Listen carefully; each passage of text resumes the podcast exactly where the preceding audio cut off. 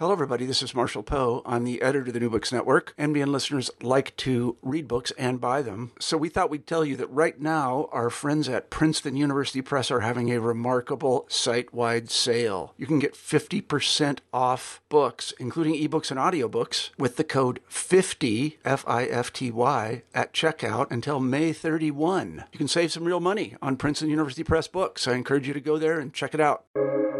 Welcome to the New Books Network. Hello, everyone, and welcome back to New Books in History, a podcast channel on the New Books Network. I'm Mark Clovis, your host for the channel.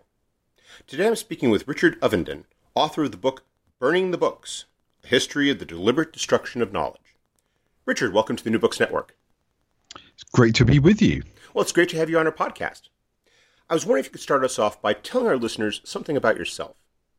Yeah, I'm currently the um, 25th holder of an ancient title, which is called Bodley's Librarian. And that means I'm the executive director of the research libraries of the University of Oxford. And they're centered around a historic institution called the Bodleian Library. And it's called that because it was founded by a man called Sir Thomas Bodley at the end of the 16th century. But actually, this year we're celebrating our 700th anniversary as the central library of the university, um, because in 1320 the first building to house the uh, the university's collection of books and documents began to be constructed.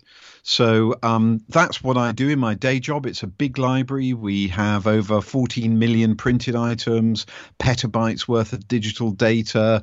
We acquire a thousand new books every every day. We have over 2 million research visits to our physical libraries every year.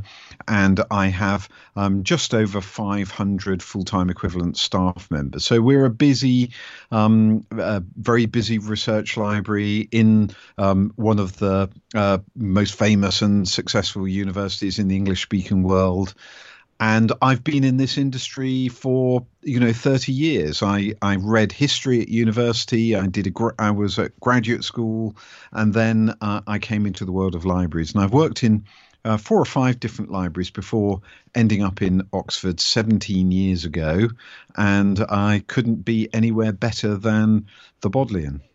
Well, you sound extraordinarily busy, and yet somehow, in the midst of all that, you found time to write this book. What was it that led you to write a book about the destruction of knowledge? Well, that's a very good question because, you know, uh, libraries are really all about the preservation of knowledge, or that's one of their kind of core roles. And that aspect of the work of libraries and archives as well um, has been something which I've been concerned as that it's been less highlighted as one of our roles because partly because I think in the digital world it's all about access to content and you know libraries have been very focused on that access piece and rightly so it's it's absolutely crucial. But to me there's no access without preservation and so I've been wanting to kind of highlight the role of of preservation as part of the work of libraries and archives for a while. And then there are a couple of kind of trigger events to, that made me start writing the book. One of them was a partnership that we have in Oxford with um, the State Library of Berlin and the Staatsbibliothek zu Berlin is um, has w- one of its branches on Unter den Linden, right in the heart of Berlin.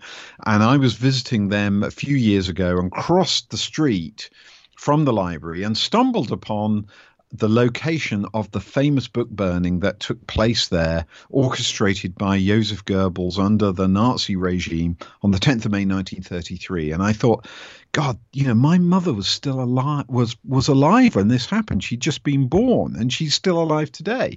It's not that long ago that you know these terrible things could happen. And then um, a few months later, I read an article in a British newspaper about um, the UK government's immigration policy, which was become very, very severe back in the spring of 2018 and it focused on what was what, what's called the hostile environment. So they pursued people, many of them who'd been resident in the UK for many, many years, and force them to prove their right to remain in the UK? You know, how, when did they arrive? What was the documentation? Show us the the evidence. And at the same time as they were pursuing all of these individuals, our fellow citizens, and putting them under extraordinary pressure, they actually had all of the evidence that many of them needed in their own possession, in the Home Office, the government department that was pursuing this policy. And they destroyed it. In 2010, they destroyed all of the landing records from the 1950s and 60s when the UK government invited people from the former Commonwealth and Empire, from the West Indies, from South Asia, to come and work and live in the UK. And I thought that this was a perfect example of how the preservation of knowledge is absolutely fundamental for the health of society, for the rights of citizens, for a democratic and open society. And so I wrote an op ed in the Financial Times, a newspaper, and the next day a publisher contacted me and said, This would make a very interesting book. And, you know, two years later, it's published, and here we are. That's one of the things that I think comes across uh, very clearly in your book, which is that we think uh, we might sometimes have this misconception about libraries as these dusty places where, where you know people are, are, just you know checking out you know novels, what have you. But as you as you explain early in the book, they're really about knowledge, and as the saying goes, knowledge is power. And I thought that it came across very uh, clearly when you were describing the early the destruction of the ancient libraries in, in your uh, early chapter where you're talking about how these were places where you would have conquerors that would destroy them and or or loot them precisely because they recognized possessing that knowledge gave them an advantage over their counterparts, over their foes in their times. Yeah, absolutely, and I think that was one of the big surprises for me as I was kind of researching the the kind of ancient libraries and archives, which I hadn't really studied before in any any great depth. And um, you know, there's been extraordinary discoveries by archaeologists over the last 150 years, uh, beginning in the middle of the 19th century and uh, going up to the present day. And these discoveries have made um, uh, made made us change the way we think about the ancient world because they found such rich library and archive collections in the form of cuneiform tablets in clay. And they show that the earliest settled civilizations that we have any documentary evidence for, from ancient Mesopotamia in particular, that they were, you know, basically they they they were taxing their citizens. So the rulers were imposing tax regimes. That they had quite well organized commerce with uh, bureaucracy that went around that for things like customs, imports, and exports. And that many of these ancient collections were about predicting the future. So, partly they were about documenting what was going on today, in particular with commerce, so that they could be taxed then the other half of the story is about predicting the future. So, astronomy, astrology, um, divination and other kind of religious texts, which are about how you could make better decisions about your future life. And one of the things that came across very powerfully to me, and looking at things like the library of King Ashurbanipal, you know, this great ruler of Assyria in the uh, seventh century before the Christian era, whose library is really the first library that we know of to try and encompass the whole of kind of recorded knowledge as it was known at the time. And what he, what we know from his library is that he was deliberately targeting library and archival collections in his enemy's territory to to get his agents to either by uh, forcibly remove those tablets, what we would today perhaps call books, those texts about predicting the future.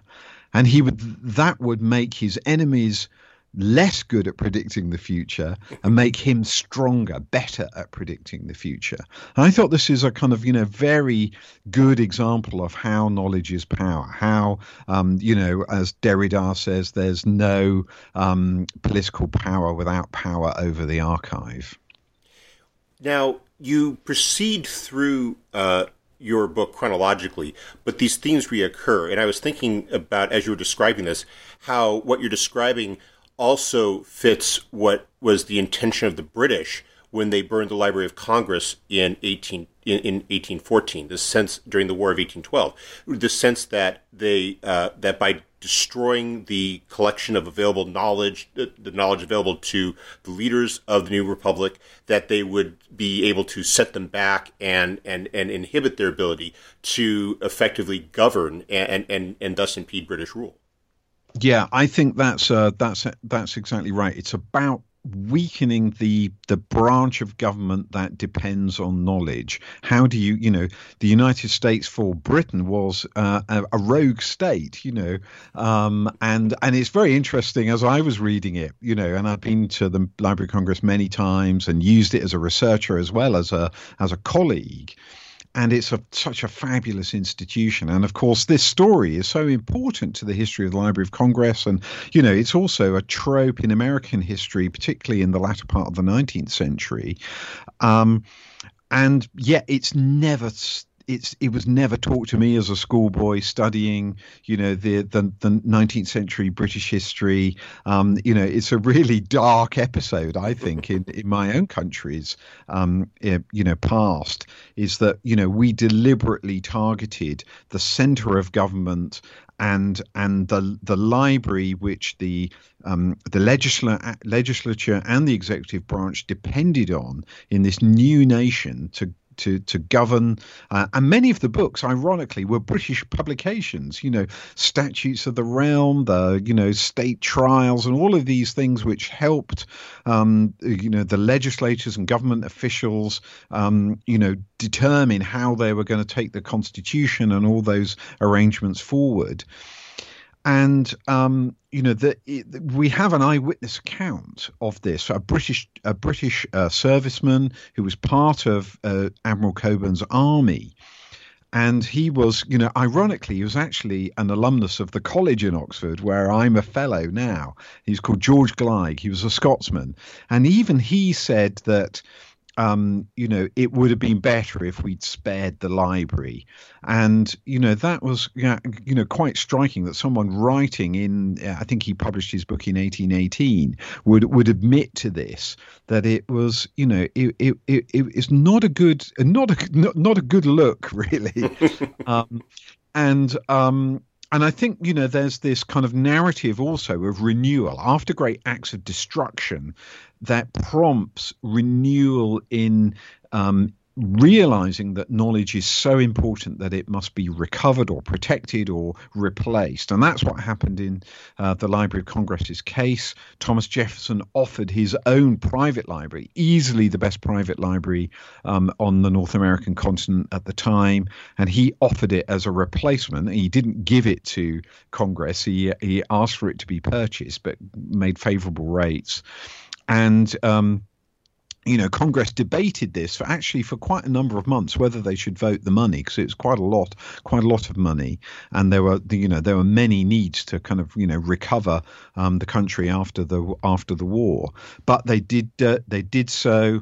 And the library became renewed, and it had even better collections. It was bigger, it was more modern, it had more diverse material from the kind of other European countries and from you know, really cutting edge European thinkers. So um, it was it was a great in a, in a way, it helped rebuild the Library of Congress into the great institution that it subsequently became, and of course still is.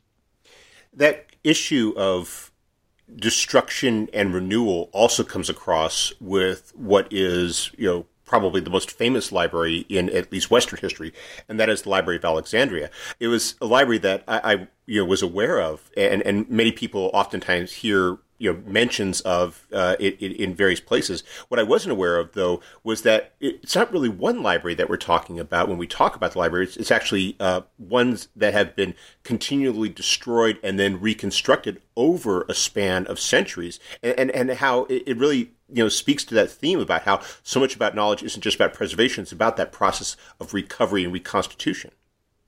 Yeah, I, I, I think the the Alexandria case is is a really good one because it's it's also a series of myths, and the myths have kind of recur every time there's a in in you know the last couple of hundred years that there's been a the destruction of a library uh, alexandria becomes mentioned. You know this is the new alexandria. This is the alexandria of our age. And uh, i don't know i grew up um, re, uh, watching carl sagan's program civilization. I don't know if you ever saw it but the the first episode of that carl sagan sort of conjures up the vision of this ancient library you know the greatest library of um, the first great world civilization, um, you know, in the in the in the, the Greek speaking world. And you know, he says if there was anywhere in the past that he could go back to, it would be to the Library of Alexandria. All that lost knowledge of philosophers and and playwrights and poets, he would be able to have access to. But of course what didn't happen is what Carl Sagan suggested in Civilization is that there was a catastrophic event which the whole lot went up in flames. And actually, what happened, there probably were fires. You know, some of the collections were lost. I think the Great Conflagration, which um, is cited by ancient writers, um, which was caused by the, the civil war between Caesar and Ptolemy, actually happened in the dockyards where there were um, places of deposit for books. There was a, a, a, decree that any book coming into the harbour of Alexandria uh, on a ship should be given over to the library so that it could be copied. And I think there was a warehouse on the docks that got caught up in their battles, and those books were lost. Whereas the two main sites of the, the Library of Alexandria, the Museion and the Serapeum, um, they they they they suffered at other times and were protected. And actually, what happened with the decline of the library is that it's a slow process of neglect because all that we really know about it is that, uh, and what the ancient writers all agree on, is that there was at one point a great library that drew scholars from all over the world, and that by the fifth century, the fourth or fifth century, it wasn't there anymore. So I think that that process of neglect is, for me, the great um, cautionary tale for our own age. And actually, I was reading the autobiography of our founder, Sir Thomas Bodley, which was published in the early 17th century, and that actually cites what they call the Great Egyptian Library as um, uh, again as a kind of warning sign because uh, Sir Thomas Bodley was renewing a library that was destroyed in the previous kind of century in the 16th century. And they cite Alexandria again even then even 400 years ago. It's a watchword for civilization um, at threat.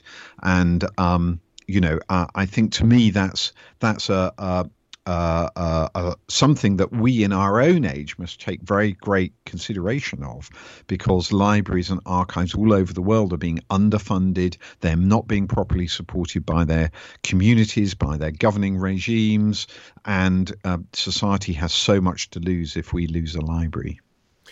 I was thinking about how, in so many ways, that's a more powerful tragedy because it's something that, because it happens in slow motion. It's unspectacular. It's undramatic. People aren't aware of it. I, would like to go, you know, going back to the, the, you know, what happened with like the Library of Congress, where you have a destruction that provides a degree of galvanization, that, there's a perceived need that because this was a, a, a conscious act and, and, and also a, a, concentrated act that there's this idea that, that it must be rectified, whereas that, that slow, uh, you know, process of, of, of constriction, shall we say, is something because it happens slowly and over and and and and uh, and, and oftentimes uh, you know invisibly uh, to to yeah, people who aren't you know directly involved in libraries. They they just don't see how it, it's something that happens. It, it, by the time they're aware of it, it's already done, and because it's happened over such a long period of time, it seems unrecoverable. Yeah, I think that's right, and it's it's you know something about kind of society's complacency, and of course the great writer um, Edward Gibbon, whose Decline and Fall of the Roman Empire was you know one of the great texts of the Enlightenment.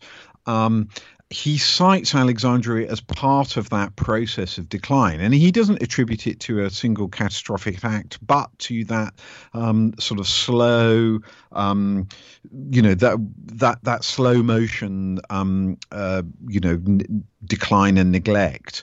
And I think that he attributes part of the the collapse of the Roman Empire to what what happened to to Alexandria, and um, you know, uh, again, you know, I think we need to be aware of these things today. I think they're they're good lessons for us to really kind of you know take stock of um, in an age where so much of knowledge is has been transferred to the digital realm, and of course that creates huge opportunities for sharing knowledge and for making it more accessible, but the way that it's happened very slowly without us really terribly n- noticing terribly closely is that we've transferred the control of knowledge to a few small very very powerful tech companies. Um, what my colleague in oxford timothy garton ash calls the private superpowers. And the private superpowers have control over so much of the domain of knowledge and we've let it happen um, and have you know, unwittingly contributed to it by giving our own, if you like, online labor every time we put a search term into Google, every time we click like on a social media post, we are strengthening the knowledge power, the power over knowledge that the big tech companies have. And even today, this morning on um, BBC Radio, I heard that the UK government had established uh, a, an embassy to the big tech companies in Silicon Valley. They'd appointed someone to be an, a, a kind of quasi ambassador. And if that isn't a sign of the shift of power, I don't know what is. You talk a lot about the destruction of knowledge by rulers and also by accident, but you also talk about the destruction of knowledge by individuals. And you have two particular cases that serve as contrapoints. One is the uh, burning of personal papers by Thomas Cromwell in the uh, 16th century, and then you have the non destruction, shall we say, of Franz Kafka's uh, uh, writings and, and papers. And I, I find that they point to some of the smaller ways in which knowledge is lost, or in, in the case of Kafka, preserved as a legacy. That, that especially was taken by your point that you know, but for that decision to preserve Kafka's papers, we wouldn't have Kafka today. You know, ver- words in our very language like Kafkaesque wouldn't exist, but for that decision. I, I think this is again a really kind of fascinating area. I mean, how many of us kind of um, inherit perhaps a property from a, a loved one, our parents, or a, a, a family member, and we go through their property and we find boxes of documents or letters or or family photographs and we decide what what shall we do with these? You know they they sometimes we think you know well we really ought to keep them. Um, should we how do we best keep them? And sometimes we think well oh dear that that's not a very kind of comfortable um, thing to keep let's let's just you know consign this to the to the flames so that um, you know loved other loved ones um, uh, don't have to read some you know uncomfortable uncomfortable fact from the past. And i think that was definitely in the mind of um, some of the individuals uh, individual cases i talk about. Um, you know franz kafka definitely um, left you know explicit instructions to his great friend uh, Max Brod, his literary executor, that you know his unpublished work um, is not fit to see the light of day and should be destroyed at his death. And Kafka disobeyed those. Inst- uh, Brod disobeyed those instructions from Kafka, and um, you know we're we're very glad that he did because so much of his published, what we now think of his published work, his great writings, hadn't appeared in his lifetime. But I think that that that that that sort of sign that knowledge can affect the future by leaving a trail from the past. Um, and that's all about the reputation of individuals. And I think the, the case of Thomas Crown was a slightly different one because it's um, it's about protecting. Uh, it's about his household destroying his correspondence. So when when at the point that Cromwell is uh, uh, arrested by Henry VIII, they don't want to have any evidence that could be incriminating for their, um, you know, for the their their their boss. Um, and so they destroyed the outgoing correspondence. And so, you know, we have some of uh, sorry, they destroy the, ingo- the incoming correspondence, and all that we have is the outgoing correspondence from from Thomas uh, Cromwell's desk to other individuals that has some of which has survived by chance. And so, um, you know, we've lost all of that history, that riches, and, you know, people like Diarmaid MacCulloch and Hilary Mantel have tried to kind of reconstruct it and done, you know, superb jobs at doing that. But the motivation at the time was to stop evidence from falling into the hands of uh, Thomas's accusers. Now, one of the other incidents I talk about in the domain of private pub, private knowledge is um, the writer uh, Lord Byron, of course, famously, you know, mad, bad, and dangerous to know, um, who wrote, you know, extreme, you know, for what was at the time uh, extremely sort of um, avant-garde and and gripping uh, poetry, but who had a lifestyle that was notorious um, in in in British society and in fact across Europe. And his memoirs were again uh, before his death um, entrusted to um, uh, a friend who he was told could see it into publication that would make his friend rich because it would be an instant bestseller. But his friend and other family members were so horrified at what they read inside the memoirs.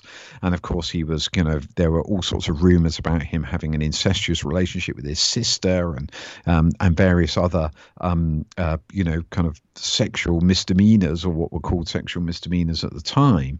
Um, and uh, they decided there was a kind of family conference or conference between friends and family members, and they it was burnt in the grate of his publisher John Murray in a room that still exists. The grate's still there in 50 Albemarle Street in central London, and that sense that the future needs preserving from the past. This uh, you know counterpoint to preservation is uh, the deliberate destruction of things which could harm an individual's reputation or a family's reputation.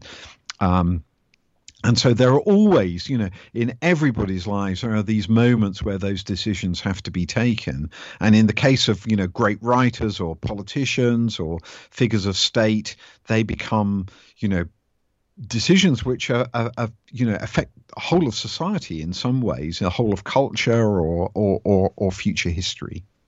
It also has a can have a very uh, contemporary uh, relevance. And I was thinking about the examples you cite of the uh, British possession of colonial archives, the uh, the possession of the Iraqi archives, the uh, archives that you in South Africa from the 1980s. How, how these are, are, are ones in which uh, the the handling of which uh, with with which have a lot of secrets, which uh, the possessors are oftentimes very uh, unwilling to share, becomes a, a, subject of great controversy. Not not just between governments necessarily, but even uh, in terms of, of, of societies and communities within them.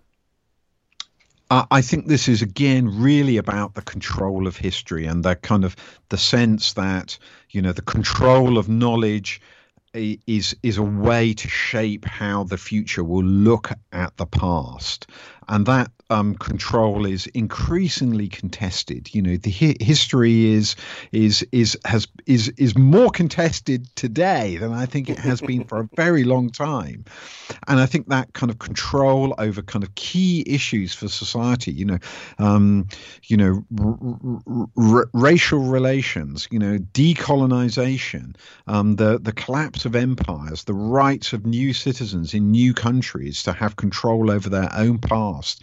These are issues which are incredibly current today and ones in which um, knowledge plays an absolutely crucial power. And all of those incidents of the former European uh, colonial powers and the way that they pulled out of um, the states that were part of their empires, knowledge has an absolutely critical part to play at that moment of decolonization and of independence, because so many of those colonial archives were destroyed deliberately.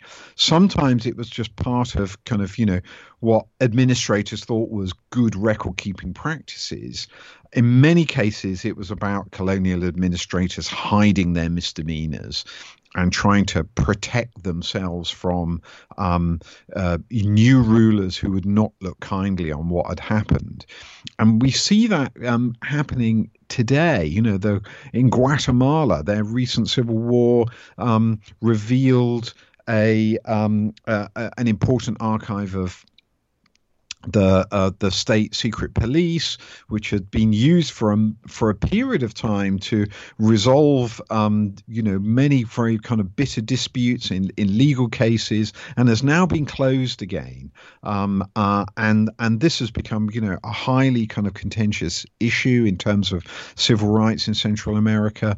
We see it with the we have seen it with the Iraqi archives that I talk about at length in my book, um, where the coalition forces um, uh, seized the arch- many archives in Iraq uh, after the invasion in 2003, took them back to the United States, digitized them so that they could be text text mined for evidence of weapons of mass destruction, and then kept in the United States. And I think you know there are complex arguments over why they weren't returned at the time. The last of the great collections, the archive of the Ba'ath Party which was you know the the essentially the the the party which had control over Iraq, led by uh, under Saddam Hussein's rule for you know 50 years. Um, that it that archive has only just in the last few months gone back to Iraq. And uh, only now, I think, by having control over that archive again, can Iraq come to terms with what has been a very, very difficult past. You know, absolutely catastrophic in terms of the loss of life and the, you know, the collapse of civil society there. Um, and so I think archives are absolutely, archives and libraries are absolutely crucial for you know, uh, enabling those that kind of social healing to come to to pass. And I contrast things uh, like the Iraq case with what had happened in the former East Germany, where the Stasi archives became part of a, a, a, process of social healing where individuals had the right to access their own file in the Stasi archive so that they could see who was informing of the, on them. You know, family members, neighbors, friends and uh, you know millions of people took up that right um, in the years following 1989 and um, you know it was extremely well handled i think by um, the federal republic um, the person who was in charge of that process later became the president of the, the unified Germany, Joachim Gauck. And um, and again in South Africa, the Truth and Reconciliation Commission used archives as well as oral testimony to try and come to terms with their own difficult past. Although the uh, the previous regime destroyed lots and lots of archives, which is um, the, the commission cited as one of the barriers to their progress. And so I think we need to bear this in mind again in societies which have gone through, you know, uh, civil upheaval and social unrest. That you know, archives can be part of um, a new and better future. It's that disconnect uh, that I find that, that comes across your book that I find so fascinating. As you point out, we're, we're history, the past is, more contested than ever. We're more aware of the, the power of knowledge than, than, than ever before. And yet you feel it necessary to end your book with a coda having to again make the case for library and archives when you would think that given that awareness, that case has already been proven if, if we're aware of this knowledge, yet you, you, would think that we would be aware of the value of archives, and yet there, there's also when I finished the book, it was pretty clear why you needed to make that case as well.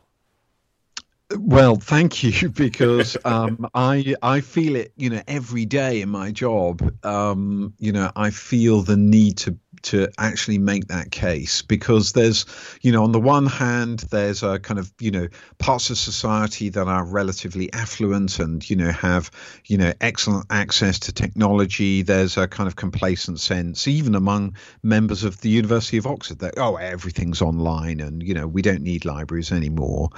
Um, and yet, on the other hand, we have, um, you know, sort of, you know, that hidden role, the work that libraries and archives do, and we're not tend not to be very good at sort of blowing our own trumpet and making the ca- making our own case in a very kind of public way in parts of you know public discourse. And we need to get much better at arguing that case because you know the preservation of knowledge is a pillar of an open society alongside you know freedom of the press you know free elections independent judiciaries you know all of those things uh, an open plural society depends um, on them, and the preservation of knowledge is one of those.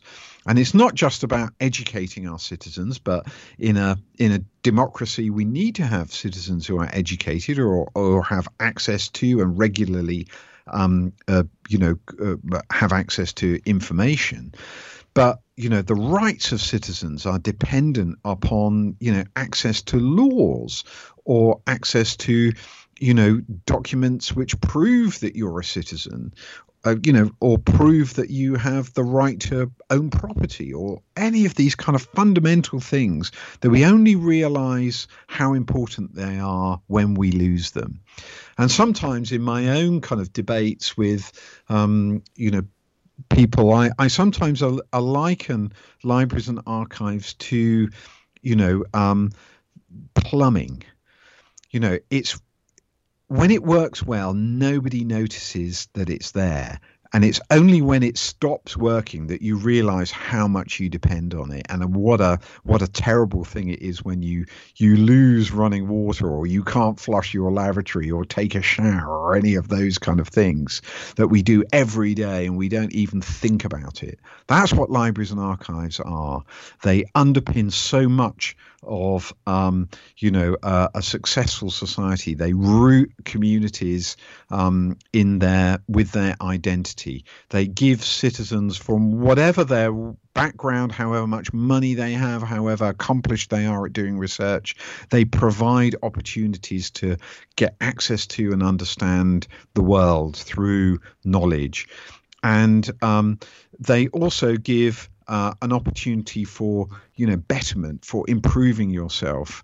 And you know, libraries are um, in in you know. S- uh, societies like the UK and in, in, in America and other parts of Europe, we're lucky because you you know most of us have the right to walk into a library free of charge and access the the information there, access uh, you know the internet, um, access um, books or documents from the past, um, and we we don't know how lucky we are, and we must preserve that at, at, at the for the sake of society and for the sake of, of the future.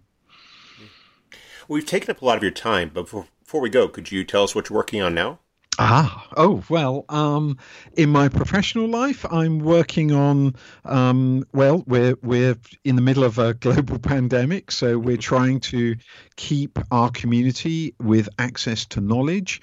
We're trying to make sure our collections are safe um, but also so that you know the students and researchers of the university, many of them, of course, working on the COVID vaccine or on therapeutic um, uh, issues to do with COVID. Um, we're trying to make sure they have access for information, uh, and you know our open access repository will see you know is is publishing Oxford research on COVID all the time, and again that's made freely available. And in my uh, in my private life, I'm just writing a piece for um, a UK blog on what President Trump's presidential library might be like and what the issues would be around that. Hmm. Uh, it sounds like fantastic work, and I thank you for taking some time out of your schedule to speak with us. I hope you have a wonderful day. I've enjoyed talking with you, and uh, I hope your uh, readers enjoy um, uh, accessing my book now that it's available in the U- in the US and Canada. I hope they will too.